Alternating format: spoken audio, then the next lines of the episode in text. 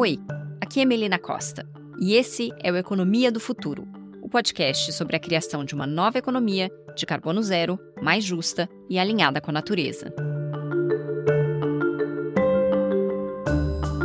Um combustível que não só substitui aqueles de origem fóssil, como também reduz emissões de metano para a atmosfera. É eficiente, fácil de armazenar, de transportar e cuja matéria-prima é abundante no Brasil. Eu estou falando do biogás, um combustível resultante do processo de decomposição de matéria orgânica, como o esgoto de cidades ou os resíduos de animais da pecuária. Ou seja, coisas que a gente considera lixo e não matéria-prima. O Brasil já tem 850 plantas de produção de biogás. A maioria delas usa bactérias para tratar resíduos e gerar energia elétrica. Mas o biogás também pode ser usado para substituir o gás natural, o GLP, mais conhecido como gás de cozinha, ou mesmo o diesel em veículos de transporte pesado. Mas o potencial do Brasil nessa área é gigantesco. Só no curto prazo seria possível quase quadruplicar a atual produção.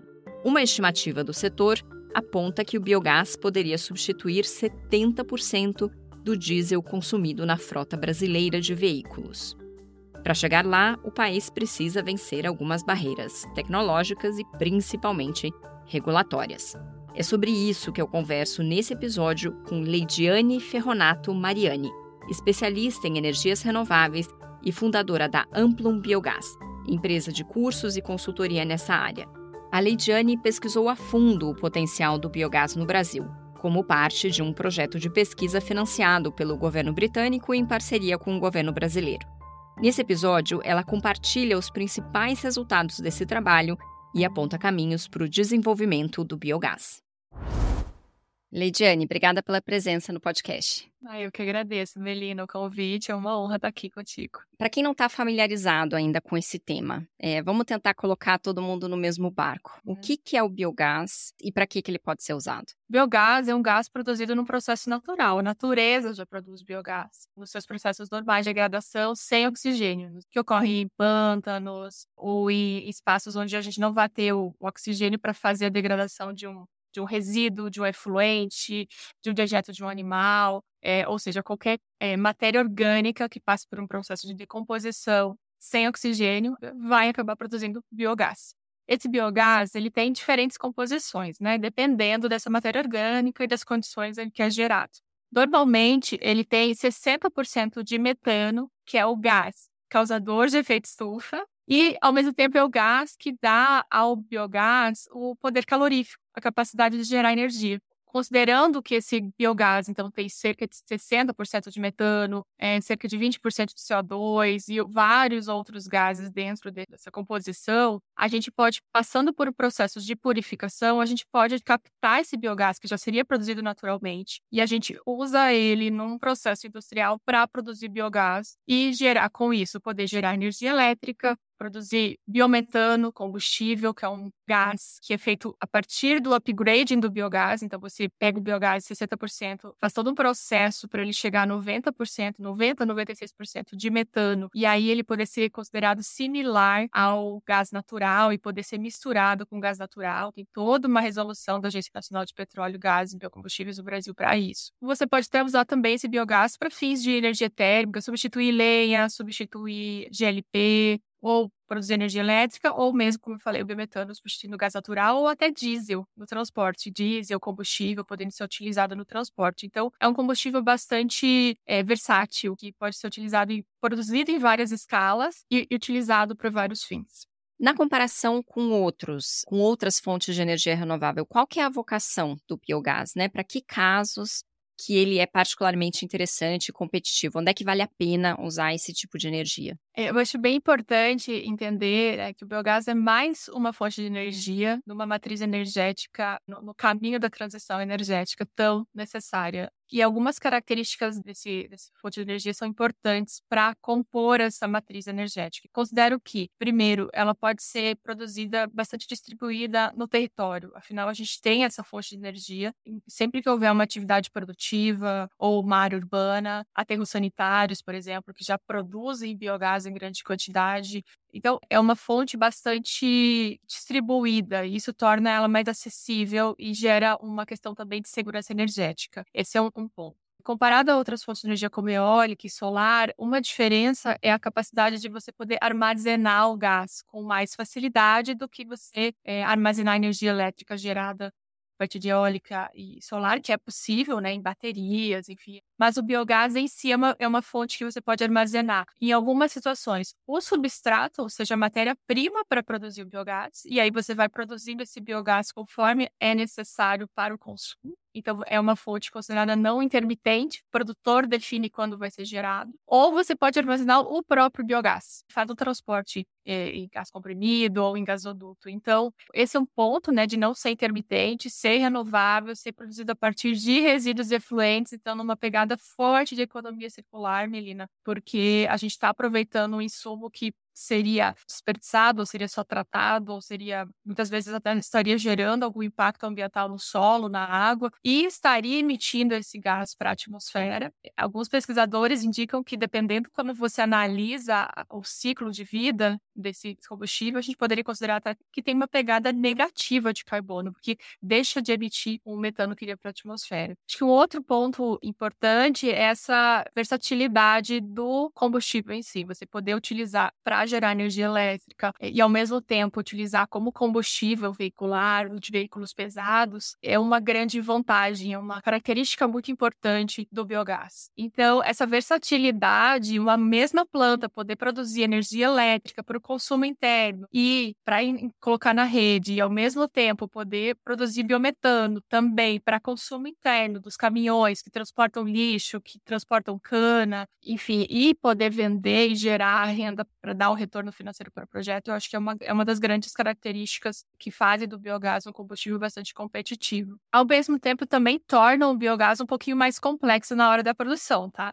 Porque um projeto de biogás demanda essa visão um pouco mais integrada, sistêmica, para se tomar as decisões e encontrar viabilidade econômica. Você falou de viabilidade econômica. Então, o que me parece ser interessante do biogás é que ele entra na infraestrutura que já existe, né? De geração, de transmissão de energia, de armazenamento, né? Diferente de introduzir no sistema ou na matriz uma fonte completamente nova, né? Mas, mesmo assim, eu imagino que não deve ser para qualquer indústria que a decisão de usar é, biogás seja economicamente viável e interessante, que seja óbvia, pelo menos dado o status quo. Coisas devem mudar, né? Talvez a gente tenha taxação para combustíveis fósseis, então ele deve ficar cada vez mais caro no futuro, enfim, mas eh, do jeito que está, quais são as indústrias, quais são os setores da economia que mais rapidamente podem usar, de fato, de forma viável economicamente, o biogás? No sentido de demanda desse combustível, vamos, vamos olhar antes para a energia elétrica, que é o mais comum. No Brasil, a gente tem uma rede de um sistema interligado nacional, onde, se não 100%, 99,9% é, das casas, indústrias, residências têm acesso à energia elétrica. Então, considerando que a gente tem uma resolução, regulação para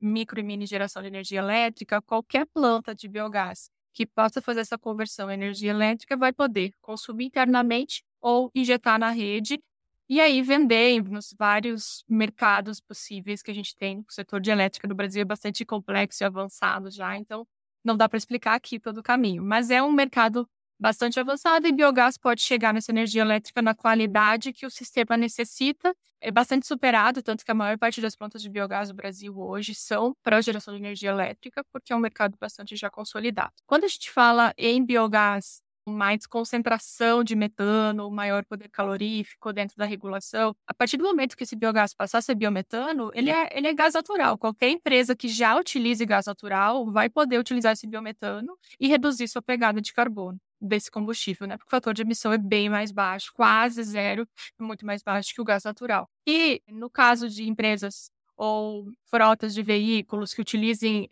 já o diesel, gasolina, enfim, é muito mais uma questão de converter esses veículos para gás. E aí pode ser para consumir o gás natural, que já vai ter uma pegada menor do que o diesel e a gasolina, ou passar a consumir o biometano. Muitas vezes a oferta e a demanda elas vão nascendo juntas, porque não há necessariamente um grande mercado de gás no país, quando falo de gás natural no país. Ele está mais ligado à região litorânea. A gente não tem uma rede tão extensa de gasodutos, infelizmente, como na Europa, nos Estados Unidos. Então, quando tem essa região onde já há um abastecimento de gás natural por gasodutos, é muito mais fácil inserir o biometano, haver demanda pelo biometano. Então, é muito caso a caso, Melina, ainda assim, não é aquele modelo de negócio linear que você simplesmente replica para todas as regiões do Brasil e todas as realidades.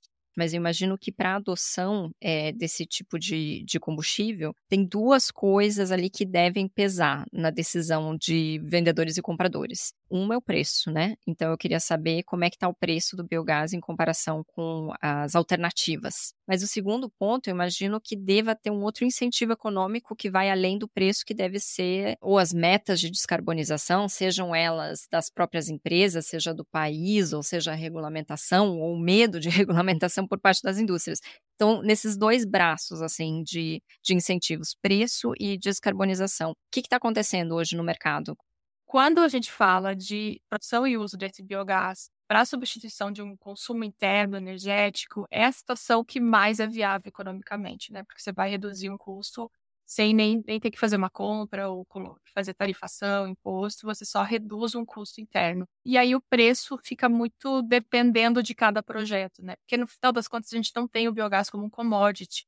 A gente não tem uma definição hoje de governo de que o biogás, ou falando do que é possível comprar, que é o biometano, que é regulado, vai ter o preço X porque é, uma, é um funcionamento de mercado, é oferta e demanda. São várias iterações que vão sendo feitas no sentido de pensa o projeto técnico, pensa o modelo de negócio, o arranjo tecnológico, pensa o modelo de negócio, aí volta a pensar o arranjo tecnológico. Tem encontrar um ponto de equilíbrio entre paga o custo do projeto e atende a expectativa desse potencial comprador. Então, quando a gente fala em biometano de grandes projetos, já teve solitários na faixa de 10, 50 mil, 100 mil metros cúbicos por dia, muitas situações está falando de uma venda para as concessionárias de gás. As concessionárias de gás que fazem a distribuição de gás nos estados, elas estão dispostas a pagar o valor que elas pagariam pelo valor do gás natural. Que questão é, elas têm uma concessão e tem regras nessa concessão de que elas não podem pagar mais e nem cobrar mais por isso do consumidor. É um mercado regulado. Então elas estão comprando o energético, elas não compram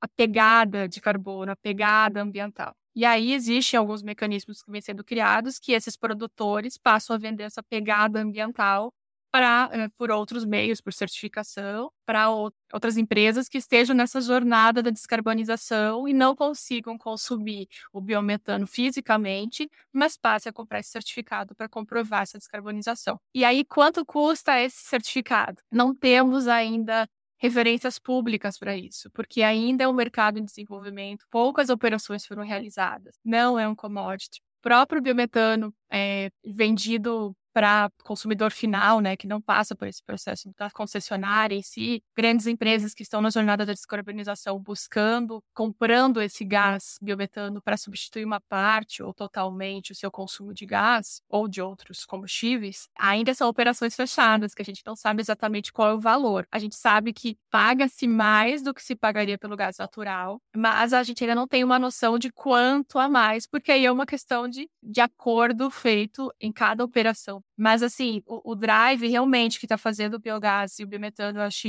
é, passarem por um momento diferenciado nos últimos dois anos, eu diria, é a demanda por um produto realmente focado nessa jornada da descarbonização das empresas. A produção de biogás, ela mais que duplicou nos últimos cinco anos no Brasil. E você fez uh, um estudo durante alguns anos, você participou de um projeto grande, né, de pesquisa em parceria com o governo britânico que detalhou o potencial do biogás para o Brasil. Quais que foram os resultados? Quão importante pode ser essa fonte de energia para o Brasil? Eu fiz parte, então, de um projeto que foi financiado pelo governo britânico e foi realizado em parceria com o governo brasileiro para apoiar o Brasil na transição energética. E o potencial que a gente chegou nesse estudo foi de 11 milhões de metros cúbicos de biogás por ano. É considerado um potencial conservador, a gente fala que é um potencial de curto prazo, que a Associação Brasileira de Biogás, a Biogás, indica um potencial de mais de 80 bilhões de metros cúbicos por ano. E a gente atualmente produz, não chega a 3 bilhões por ano De qualquer forma, só considerando resíduos efluentes, a gente já tem um potencial assim que os outros países ficam abismados assim com os nossos valores. O potencial da biogás indica que a gente poderia substituir 70% do diesel consumido na frota brasileira de veículos. A gente fez uma estimativa de que o potencial de geração de receita anual com a produção de biometano dessa quantidade seria de 34 bilhões por ano chegaria uma geração de 26 mil vagas de emprego para esse setor se movimentar e um potencial também de redução de emissões de carbono de 51 milhões de toneladas de CO2 equivalentes por ano com a produção de biometano, o que é equivalente a 12%, cerca de 12% das emissões nacionais de gases de efeito estufa do setor de energia em 2016. Então, tem um papel importante nesse processo de descarbonização falando um pouco mais da questão da descarbonização, é importante entender que quando a gente está falando de biogás e biometano, nós não falamos apenas de uma fonte de energia renovável substituindo uma fonte fóssil e com isso reduzindo emissões. A gente fala disso, sim, mas a gente tem uma outra parte da fronteira desse ciclo de vida que é a captação de um metano, N2O, outros gases que iriam para a atmosfera pelo simples tratamento desse resíduo efluente ou pela simples disposição. Então, os ateus sanitários do Brasil, que infelizmente muitos ainda a gente tem lixões, né, para piorar a situação. A questão de resíduos é uma questão muito séria no país. As regiões que já conseguem ter um aterro sanitário, que já é um grande avanço no país, que não é a melhor solução, a gente sabe que o certo seria haver mais separação dos resíduos na fonte e, e mais foco na economia circular. Mas, enfim, os aterros sanitários são os grandes produtores de, bio, de biogás hoje do Brasil. A maior quantidade, maior volume vem de aterros sanitários, que é o resíduo sólido urbano, o resíduo que sai das nossas casas. Esse gás, se a gente não captar, vai para a atmosfera. A gente fala biogás biometano, mas no fundo a gente está falando de sistemas de tratamento de resíduos efluentes ou sistemas de produção de biogás, que além de produzir uma fonte de energia, eles fazem, prestam um serviço de destinação, de tratamento de resíduos para a nossa sociedade. E também esse efluente, porque o efluente líquido continua existindo, ele pode ser utilizado para a produção de fertilizantes, que é o Brasil é um dos grandes importadores de fertilizantes mundiais tem todo um processo que, claro, tem que ter muita pesquisa ainda para tornar viável em escalas menores a separação dos nutrientes, do nitrogênio, fósforo, potássio, esse digestato produzido no, na, na, produção de biogás. Mas é um grande potencial que, com investimento certo, pesquisa e desenvolvimento, né, vontade do poder público e privado, a gente pode passar a reduzir a nossa dependência internacional por, de, de, de, importação de fertilizantes e atuar muito forte na economia circular, então, a gente chegou nos números, Melina, que a gente substituiria 40% do fertilizante químico nitrogenado consumido em 2020 se a gente passasse a utilizar o potencial de nitrogênio dessa fração líquida que produziria o biogás então, é, é, é, muito além de energia ou descarbonização. A gente está falando do bom uso dos recursos é, naturais que a gente tem no nosso país. E sem é, esquecer que fertilizantes são um produto extremamente estratégico para a economia brasileira, porque o país é um dos maiores produtores de alimentos do mundo. Depende, como você acabou de citar, de, da importação de fertilizantes. E a gente viu o que aconteceu recentemente com a invasão da Ucrânia pela Rússia, quando o Brasil se viu né, numa janela ali de alguns meses com dificuldade de importar fertilizantes. Foi, aí o governo até trabalhou um plano nacional de fertilizantes e está incluído lá um pouco da questão de resíduos. Mas acho que a gente não pode perder essa pauta, sabe? Quando a gente fala em essa cadeia do biogás e biometano, a gente pode produzir um fertilizante a partir da fração líquida do digestato, que é o, o efluente, né, que sai de uma planta de produção de biogás, ou também utilizando biometano na rota de substituição do gás natural em indústrias de produção de, de fertilizantes químicos, fora todo o potencial do biogás e biometano de estar na rota de produção de hidrogênio, que a gente está falando muito, muito de hidrogênio, e tem um, um gestor meu, né, que foi gestor há muitos anos atrás, que, que ele vem falando, eu acompanho, eu sigo ele, ele vem falando muito, né, a gente quer hidrogênio no futuro, então trabalhe o biogás no presente porque o biogás é um gás da rota do hidrogênio. Já seria, já é possível produzir hidrogênio verde no Brasil a partir de biogás. A gente já tem processos viáveis. Se a gente pegar as, as plantas que consomem gás natural para produzir hidrogênio e a gente substituir isso, substituir esse gás natural por biometano, que obviamente vai ser mais caro pelo, pela, pela demanda, por todo o investimento para você produzir o biometano, é, provavelmente vai ser mais caro, mas se você pegar esse biometano e substituir o gás natural, você vai ter hidrogênio verde. Então, é uma rota que a gente a está falando bastante da rota de eletrólise, porque provavelmente dentro de alguns anos a produção de hidrogênio a partir de eletrólise vai ser realmente muito mais barata do que é hoje. Mas hoje, para a produção de hidrogênio, fertilizante, vários insumos, a gente tem é, de aviação, a gente já teria o biometano como um combustível viável nesse, nesses processos. Então, só para lembrar os ouvintes, tem um episódio no Economia do Futuro exatamente sobre hidrogênio verde, explicando exatamente como é que funciona a eletrólise. Então, para quem se interessar, é, pode dar uma olhada nesse episódio. Mas continuando no biogás, esse combustível ele, ele reflete em vários setores da economia, né? Então tem as emissões evitadas, tem a redução de emissões por substituir combustíveis fósseis, tem a possibilidade de criar um outro combustível que é verde, que é o hidrogênio, tem a possibilidade de uso para produção de fertilizantes, é um espectro amplo assim de, hum. de produtos e de efeitos na economia como um todo. Tudo isso é potencial, mas eu imagino que deve haver também várias barreiras para a gente chegar lá. Então então, o que está no caminho é, para que a gente possa usar de forma mais plena esse potencial em todos esses setores que você acabou de citar? O último levantamento que foi realizado pelo Centro de Biogás, o CI Biogás, referente aos dados de 2022 do setor de biogás do Brasil, indica que a gente tem cerca de 850 plantas em operação no Brasil, de diversos portes. Então, assim, tem plantas bem pequenas na, na agricultura, estações de tratamento de esgoto, até grandes plantas no, em indústrias, no setor energético e até os sanitários. Alguns desafios passam por questões tecnológicas. Muitas já foram superadas. Acho que a gente teve um, um investimento em desenvolvimento tecnológico nos últimos é, cinco anos no Brasil referente nesse setor e investimentos também na iniciativa privada, não só na iniciativa pública, que eu acho que se encontrou o caminho, muito trabalho também do que a gente chama de tropicalização de tecnologias em parceria com empresas europeias, que, que a Europa é uma referência, tem uma grande produção já de biogás e biometano há muitos anos, com muito incentivo público, com muitos subsídios, afinal é uma questão de segurança energética do, dos países europeus. E essa, essa tecnologia que foi desenvolvida lá muitas vezes é trazida para o Brasil, trabalhado a adaptação dela para a realidade de temperaturas, de preço. A gente fala de, de uma planta de biogás, ela precisa manter uma certa temperatura, né, para que as bactérias trabalhem. Que é um processo bioquímico, é biológico e químico, são bactérias dentro de um biodigestor produzindo um combustível para a sociedade. Um grande exército de bactérias com diferentes funções e elas precisam ter uma certa temperatura para elas ficarem confortáveis ali produzindo, degradando a matéria orgânica, produzindo biogás. Mas gente fala desse processo na Europa, né, temperaturas negativas,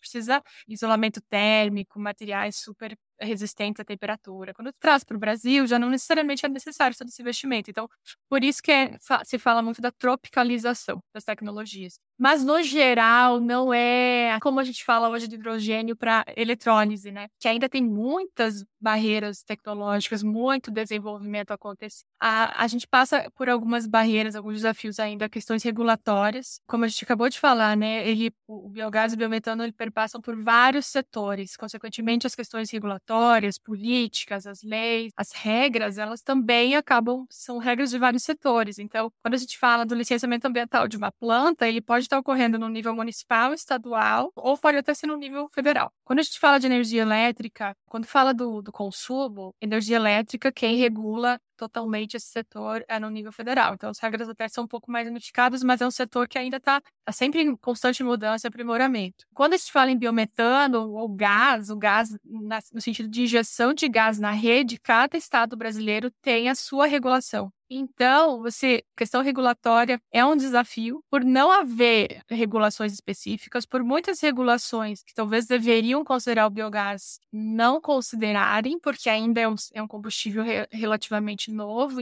O, o, outro ponto importante, eu acho assim, é a questão de incentivos realmente, de haver incentivos. E é, quando a gente fala incentivos, a gente já pensa na hora de alguma questão financeira, né? Vamos garantir o valor. Então, não, não falo necessariamente disso, porque às vezes até essas garantias garantias de compra, ou garantia de quantidade de compra, ou valor de compra, podem criar algumas assimetrias no mercado que nem sempre são saudáveis a longo prazo. Mas existem mecanismos possíveis que poderiam sim ser implementados com foco no biogás e biometano. A gente vê outros combustíveis, outras fontes de energia no Brasil que já tiveram esses incentivos ou que estão passando a ter, ou programas nacionais com foco todo um direcionamento de pesquisa de recursos de pesquisa e desenvolvimento, de discussão de questões tributárias, de questões regulatórias. E o biogás e biometano, ele, ele normalmente vai assim por vai de carona, sabe? Então, nesse estudo que a gente realizou do com o governo britânico, a gente colocou isso, assim, que falta uma agenda nacional dedicada a esse combustível.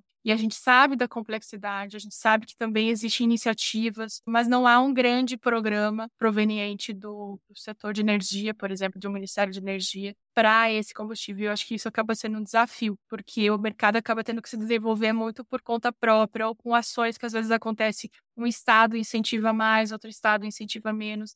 Então, para um investidor que quer investir no Brasil, que é né, investidor brasileiro, internacional, aí ele acaba tendo que, ah, Minas Gerais pô, talvez dê um pouco mais incentivos do que o outro estado. Ah, não, nesse estado é um pouco mais, mais claro o processo de licenciamento.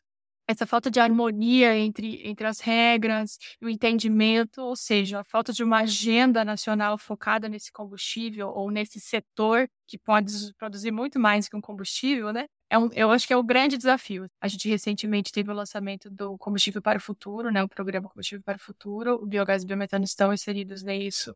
Quando se fala em hidrogênio também, de alguma forma, está inserido nisso. As, as organizações do setor vêm se colocando, vêm fazendo um trabalho. Pelo que eu venho acompanhando, não há especificamente nenhuma política pública sendo direcionada especificamente para biogás e biometano. Não tem uma iniciativa como, por exemplo, a gente tem hoje de hidrogênio, né, que hidrogênio que é louvável também a gente já estar se preparando como país, havendo um plano nacional, mas é, a gente ainda não tem essa, esse tipo de iniciativa para biogás e biometano. Ok, a ver. Leidiane, muito obrigada pela participação. Eu que agradeço, Melina. O Economia do Futuro é publicado quinzenalmente às quintas. Para não perder nenhum episódio, siga esse podcast no seu tocador e indique para um amigo. Isso ajuda demais na sustentabilidade desse projeto. Antes de eu ir embora, eu deixo aqui duas sugestões de podcast. O primeiro é o Cirandeiras, da rede Rádio Guarda-Chuva, que conta a história de mulheres. A nova temporada é sobre justiça reprodutiva, parteiras tradicionais, o cuidado e o aborto.